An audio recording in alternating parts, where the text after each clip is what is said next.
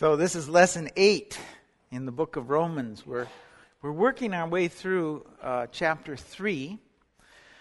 And I left you off last week at a place that was should have been a little tough for you.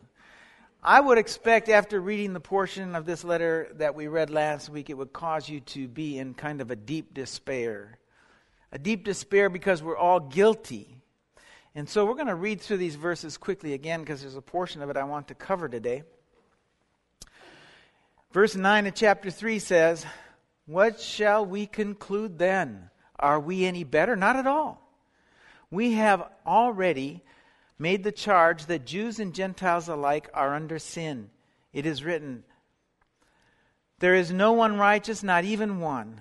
There is no one who understands, no one who seeks God. All have turned away. They have become worthless. There is no one who does good, not even one. And so he quotes Psalm 14 here, and it's a psalm that speaks about the sons of men, and it says they're all worthless. And they've all turned away. And so Paul continues to make this point that all men, Israel, and the nations have turned from God, and there's no one innocent. Everyone is guilty. Even with those tremendous, even with those with the tremendous advantage of having the law, the Torah, they've sinned, even though they had the Torah. And of course, those without the Torah, they, they've sinned. And when he says they're fit to be worthless, it could be rendered unprofitable. And I don't know about you, but that would take me back to the psalm of the parable or the parable of the talents in Matthew chapter 25, and the one who buried his talent away and ended up being thrown out where there was weeping and gnashing of teeth. It could also be translated spoiled, also something which would be thrown out. So what's being said is we all deserve to be thrown out, removed from the presence of God. And then in verse 13 he says, Their throats, this is where it should start getting tough. Their throats are open graves, their tongues practice deceit. The poison of vipers is on their lips. Their mouths are full of cursing and bitterness. Their feet are swift to shed blood. Ruin and misery mark their ways, and the way of peace they do not know. There is no fear of God before their eyes. And so he continues with this series of Psalms that ask God to smite the wicked and, and the prideful. And as I said last week, all of these things seem to have to do with the tongue. Rest easy, I'm not going to do a sermon on evil speech today. I'll surprise you with that after the book of Romans. But Paul uses the sin of the tongue because we're all guilty of that transgression. Our tongues of all are all guilty. That's what makes this passage so difficult because we know we're all guilty.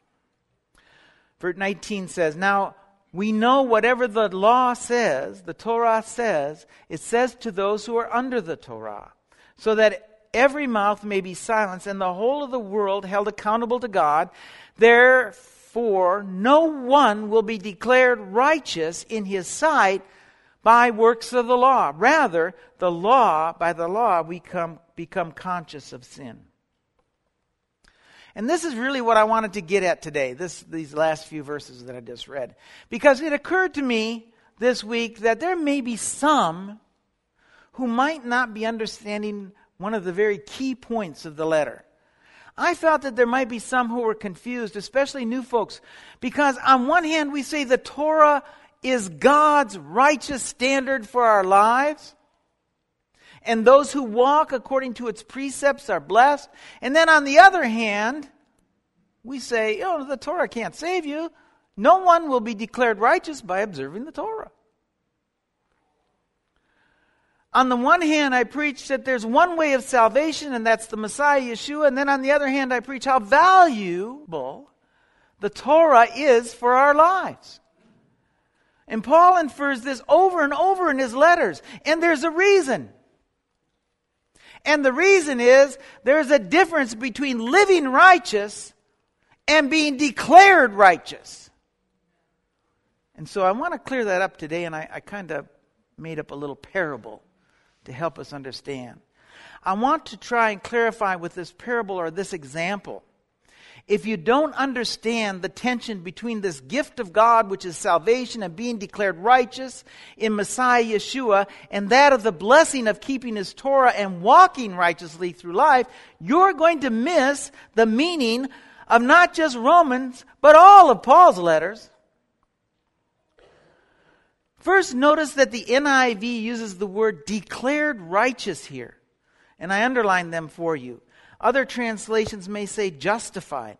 Well, the Greek word means this according to the Thayer's. It means to declare, pronounce, one to be just or righteous.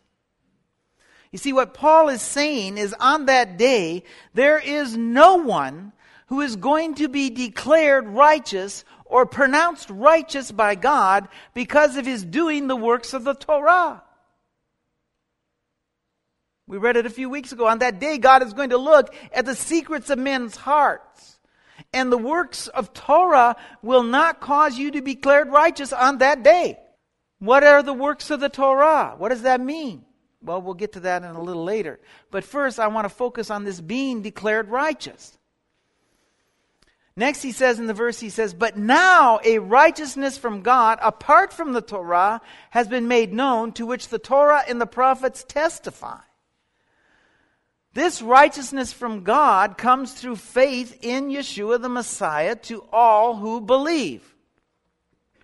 So when you read this on face value, it seems to say, because of the way it's translated, well, just throw away the Torah, believe in Yeshua, and that's all we need. And then we get a little help from our pastor who too is deceived and, and misunderstands the passage, and that's exactly what we come away with. But that is not what being said. And I want to give you this clear example of what I mean. I really want you to go away today from this study and from this study of Romans with a clear understanding of what Paul is saying.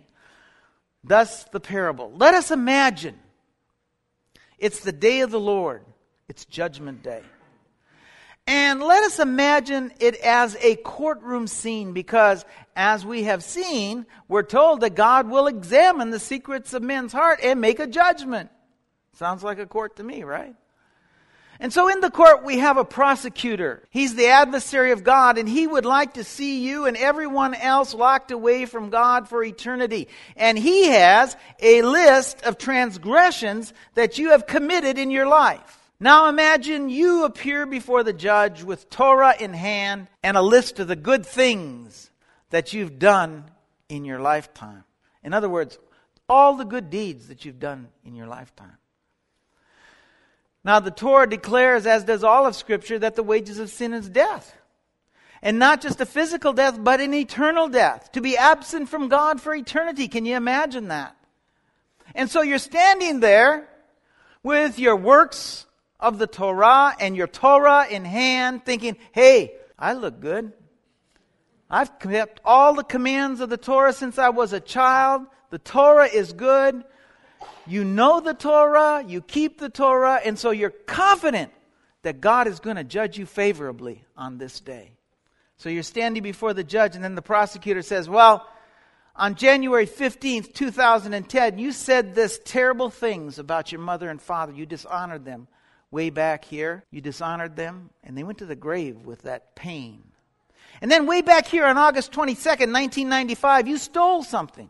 Now, since your heart is laid bare, and the prosecutor is right, you open your Torah, and you also show your good deeds that you have done, but as you open the Torah, it opens to the page where the ten big ones are that says, Thou shalt not steal and honor your father and your mother.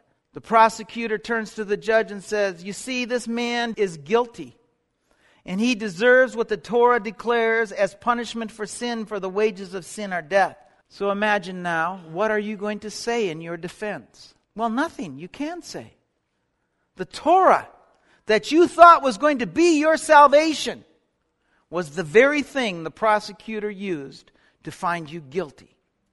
And so you stand there, bare, with nothing left to be done but the sentencing. And the judge looks at you and says, He says, I see, son, that you did good in your life. You helped the poor. You kept yourself from idols, and that's commendable. But, son, the wages of sin are death. you have these sins in your life. Even though you've done all of this good, you still have to pay. And the judge says, Take him away. Now, let's say the same fellow accepted Yeshua as the Messiah in his lifetime. He believed, he had faith in Messiah. Let's see how the trial goes now. This time you're standing there with your works of Torah and your Torah in your hand, but this time you also have a defense attorney, the Messiah Yeshua. And so again, you're thinking you look good. You've kept all the, you've kept the Torah from childhood. The Torah is good. You're confident in a positive outcome. And then your prosecutor says, on January 15th, 2010, you said terrible things about your mother and father. You dishonored them, and they went to their grave with that pain. And then your defense attorney says, Sir, you are absolutely correct. He did do that. But, Your Honor, I paid the debt for that sin of my friend. It was paid on his behalf on Passover, 30 common era. So it's been taken care of, and actually, the only person he owes is me. Then the prosecutor says, Well, that may be good, but way back here in August uh, 22nd, 1995, you stole this and that. And since your heart is laid bare, the prosecutor is, is, is right, and you open your Torah and your list of good deeds, your works of the Torah, you open up to the page that says, Thou shalt not steal. And the prosecutor turns to the judge and he says, You see, this man is guilty. He deserves what the Torah declares the punishment for sin. And the wages of sin are death. But again, your defense attorney says, if I might address the court again, I refer back to the payment made on Passover 30 common era. And as you can see, payment has been made for this sin. He's only in my debt. And so I ask you to release him to me. And so again, you stand there bare with nothing left to be done but a sentence rendered. And the judge looks at you and he says, Son, I see that you did good in your life. You helped the poor. You kept yourself from idols. You loved God and hated e- you loved good and hated evil. And I see that the wages of your past sins have been paid, so all you have before the court today is these good things that you've done. And I'm going to release you today in the hands of your counsel. And then your counsel will turn and say, Well done, good and faithful servant. Enter into the rest that I have prepared for you, because I have paid all debts on your behalf, and you have all of these good deeds to your credit. Come to the feast that I prepared for you.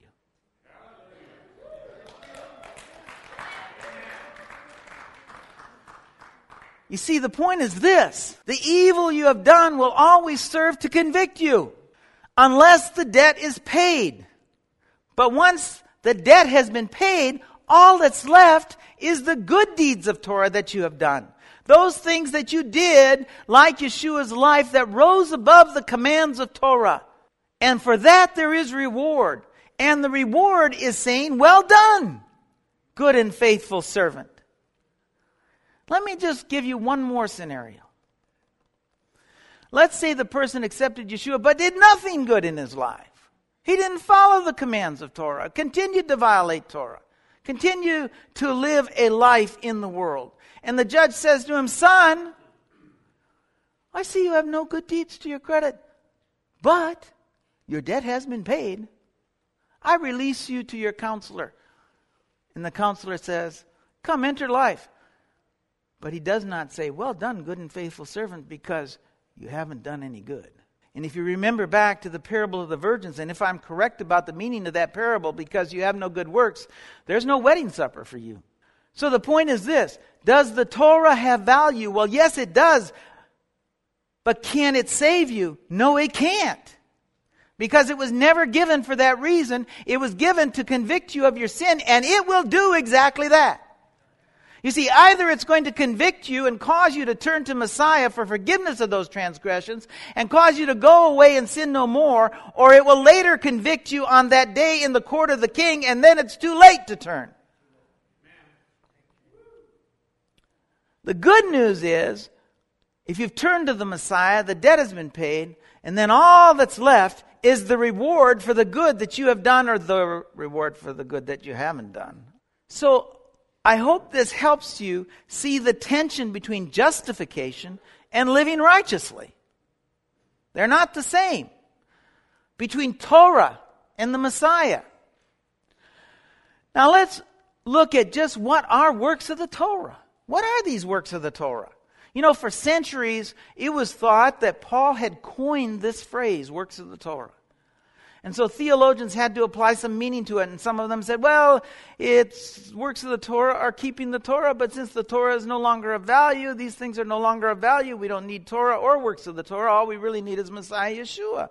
Many thought that if you didn't eat any unclean animals in your lifetime, then that was one of the works of the Torah. In a sense, they're correct, but not completely. Another may have thought it was the good deeds you do in your lifetime. Those were the works of the Torah, and they were essentially correct, but not complete. Others said it was something different, and really no one applied meaning was any better than another. No one applied meaning was more provable than another. And they were all just opinion because you had no proof that what you thought was what Paul meant. No proof because there was nowhere in the Bible or any of the writings of the first century, even before that, that this phrase, works of the Torah, was used. It had never been used except by Paul. As an example, you'll often hear me take a Greek word and You'll often hear me take a Greek word from the Messianic writings and compare it to a Greek word that was used to translate a Hebrew word in the Septuagint. And I do that because it will tell me how they viewed that word or the phrase anciently. In fact, I'm going to do that later on today with this word propitiation. Well, for the phrase works of the Torah, there was nothing of the kind. There was nowhere that it appeared, that phrase appeared anywhere in any writings. Well, let me say that things have changed since the finding of the Dead Sea Scrolls we now have something to compare this phrase to. And we're going to find that the phrase works of the Torah had a specific meaning.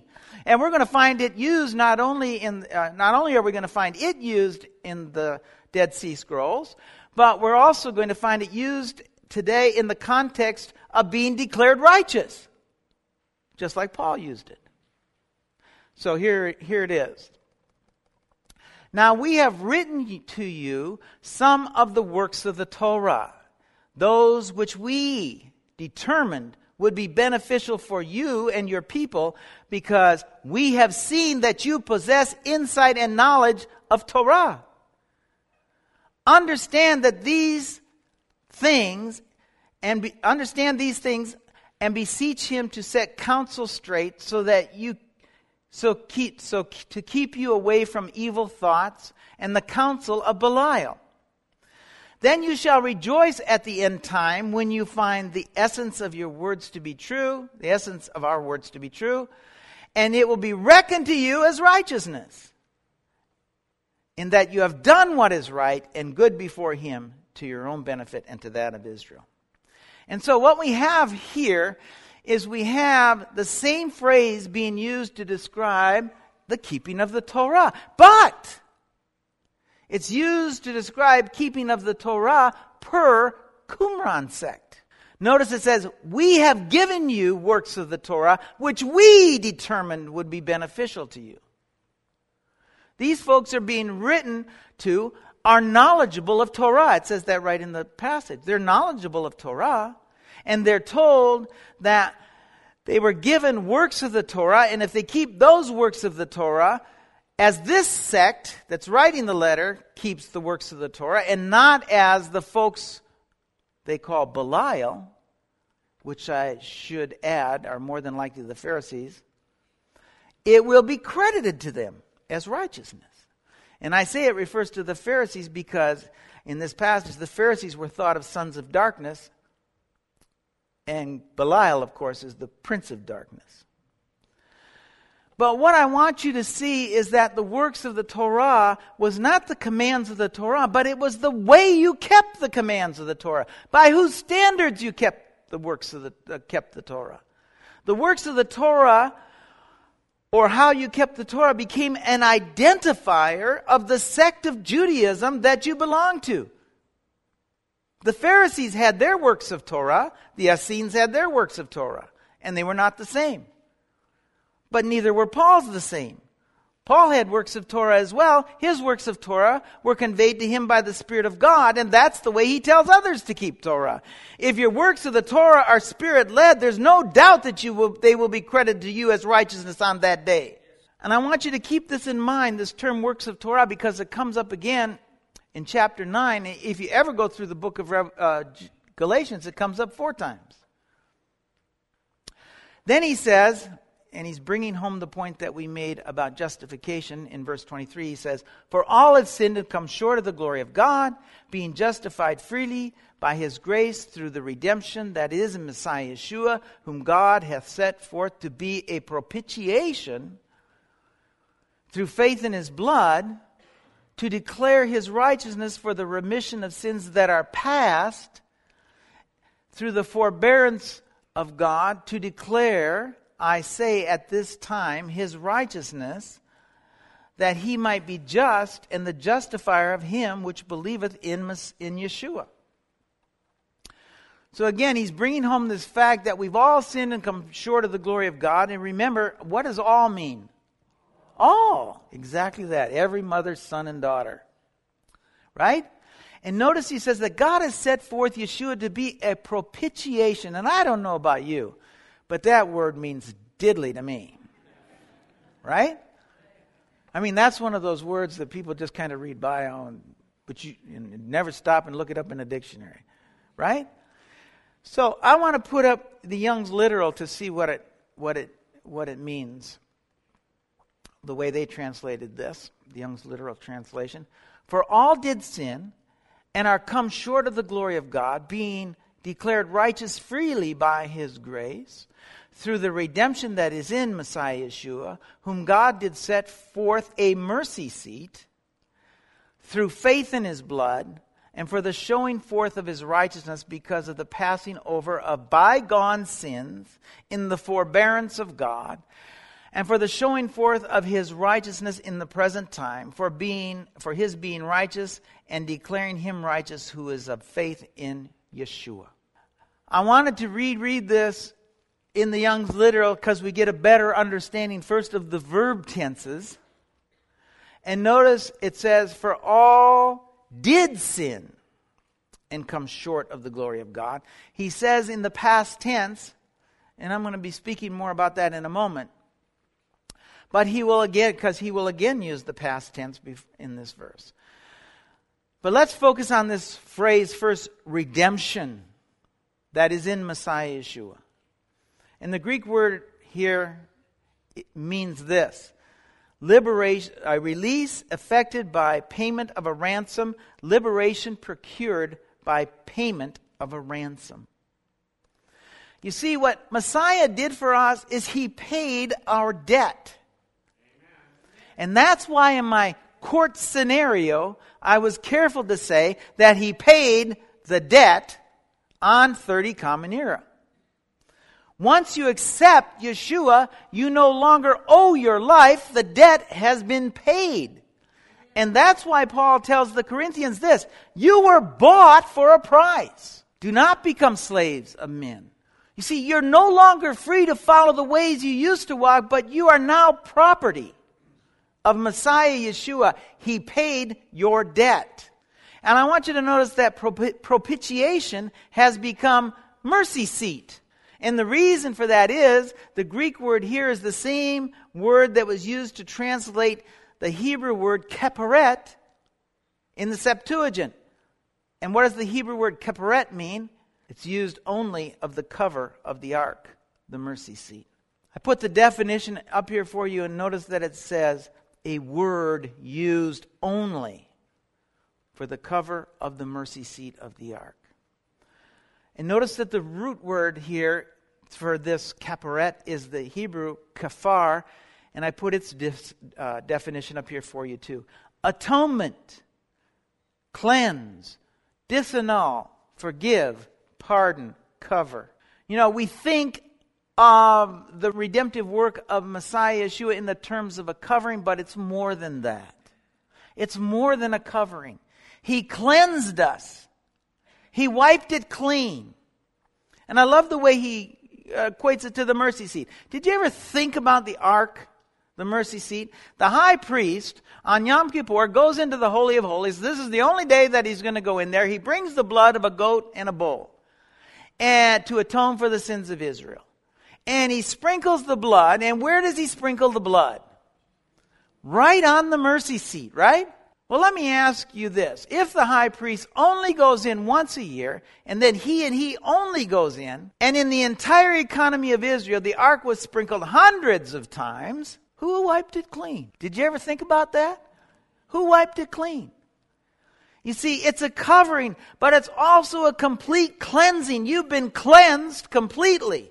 Cleansed of what? All of your transgressions of the commands of God, all of your sin.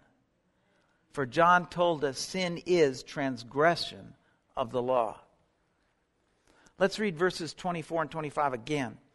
For God, whom God did set forth a mercy seat through faith in his blood for the showing forth of his righteousness, because a passing over the bygone sins in forbearance of God.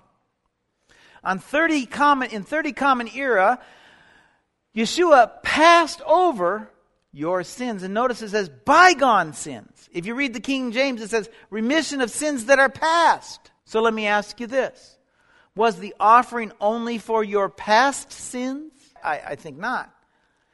But I want you to see is that what I want you to see is that Paul is telling us something by using the past tense. And what is he telling us? He's telling us that there is an expectation that you're going to go away from accepting Messiah Yeshua and sin no more. Sin's past has the expectation of a life changed. That you will go forth from his forgiveness of past sins and keep the commands of God and go and sin no more. Not continue to sin. So if you think back to my scenario at the judgment, all that's left, once those past sins are forgiven, all that's left is a changed life that Messiah Yeshua has led you into doing good deeds. In the scenario above, you've been released into the custody of the one who paid your debt. Paul says you were bought for a price. And then he says in verse 26, and the showing forth of his righteousness in present time, for his being righteous and declaring him righteous who was of faith in Messiah Yeshua. Do you ever think about that? I want you to think about this. His sending his son to pay the price of our sins shows forth the righteousness of God in the present time. You see, God had to me- remain righteous. He's righteous. And yet he had to redeem sinful man. Well, what a dilemma. Think about it. When you think about it, that's a dilemma. How righteous would he be if he said to this sinner, Well, come into your rest, come into my rest. And he said to that sinner, Depart from me. How righteous would that be? Would he be considered to be a righteous judge? Well, not any more than what Abraham said to him as he walked down toward Sodom. He says, Will you really sweep away the righteous and the wicked alike? Far be it from you to do such a thing, far be it from the judge of all the earth to sweep away the righteous and the wicked alike. Well, the fact is, the God of the, all the earth always does what's right. And so man had to be redeemed. And the only way to do that, the only way he could, could declare his friend Abraham righteous and his enemy Pharaoh guilty and remain righteous was pay Abraham's debt. And we can see this in the Torah. According to the Torah, you know, if you belong to a family and you did something wrong, you became a slave to another, then a goel in Hebrew, or in English, a kinsman redeemer, the leader of your family could come and buy you back, pay your debt, and then you would be free. Well, God needed a goel. And he did that by sending his son who died for you. You owed your life and he gave his as a ransom for you. Debt paid, and so God, in His righteousness, can now have mercy on you because you have accepted this gift. There's now a difference between you and the other sinners of the world. And the difference is that your debt has been paid through your faith in what God has done. So you can be set free. Your debt has been paid. But I might add, you're now in debt to Yeshua. And if you know Yeshua, and He knows you, if you took the time to know Him, took the time in your prayer closet to come to know Him, if you studied to know God and what pleases Him by reading His Torah and the, his, his, Word in, as a whole, if you did kind things to and for your brothers in Messiah that showed that you loved them as yourself, then you are going to hear on that day, Well done, good and faithful servant. If you did not take the time to really come to know Him, if you spent, if you didn't take the time to, in your prayer closet to come to know Him, if you ignored the Torah and the rest of the Word, if you did nothing to show that you loved your brother as you loved yourself, what are you going to hear on that day? Well, not well done, good and faithful servant, because you were no servant. You barely knew the Master. You did not know His will. And so you could not do His will. And so He can't say, well done, because you did nothing. So what will He say to you on that day? Well, I don't want to find out what he says on, to that person on that day. I don't want to find out. I want to hear, well done, because I studied Torah and listened to the tug of his spirit on my heart to do the things therein. And I want to hear, faithful servant, because I took the time to know the Master and do the commands of his Torah that he requires. And I want all of us to hear the same thing.